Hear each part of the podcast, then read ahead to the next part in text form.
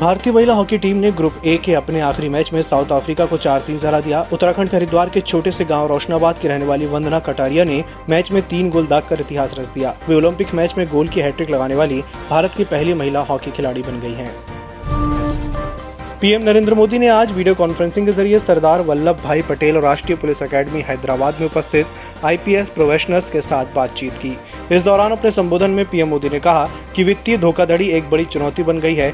इसने अपराधों को थानों, जिलों और राज्यों की सीमा से बाहर निकालकर राष्ट्रीय और अंतर्राष्ट्रीय चुनौती बना दी है। इससे निपटने के लिए सरकार कई कदम उठा रही है।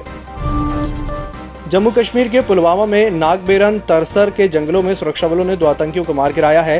पुलिस ने बताया है कि मारे गए आतंकियों में से एक जैश मोहम्मद का आतंकी लंबू है, जो पाकिस्तान का टॉप मोस्ट आतंकी था।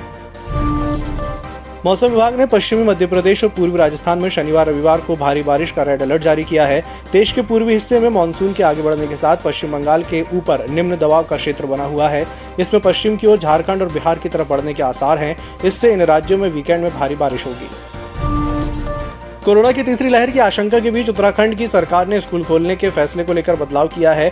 नए फैसले के बाद अब 2 अगस्त से केवल कक्षा नौवीं से बारहवीं तक के छात्र छात्राओं के लिए स्कूल खोलेंगे, जबकि कक्षा छठवीं से आठवीं तक के बच्चों के लिए भौतिक रूप से कक्षाएँ सोलह अगस्त से शुरू होंगी। इस दौरान बच्चों की ऑनलाइन पढ़ाई भी जारी रहेगी।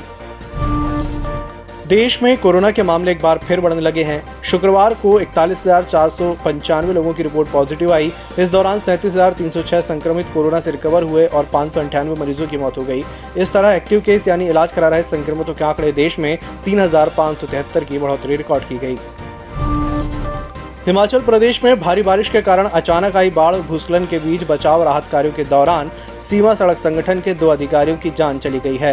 राज्य में राहत और बचाव अभियान के दौरान बीआरओ ने एक इंजीनियर और एक परियोजना अधिकारी को खो दिया है। जापान की राजधानी टोक्यो में खेले जा रहे ओलंपिक खेलों के नौवे दिन भारत की शुरुआत निराशाजनक रही। तीरंदाजी में भारत की आखिरी उम्मीद माने जा रहे। Atanu Das pre quarter final match में हारकर टूर्नामेंट से बाहर हो गए। वहीं स्टार बॉक्सर अमित पंघाल को अपने पहले ही मैच में युवेरजेन रिवास के हाथों हार झेलनी पड़ी। एथलेटिक्स में कमलप्रीत कौर ने डिस्कस थ्रो के फाइनल में पहुंचकर इतिहास रच दिया। भारतीय महिला हॉकी टीम ने रोमांच मैच में साउथ अफ्रीका को चार तीन से हरा दिया।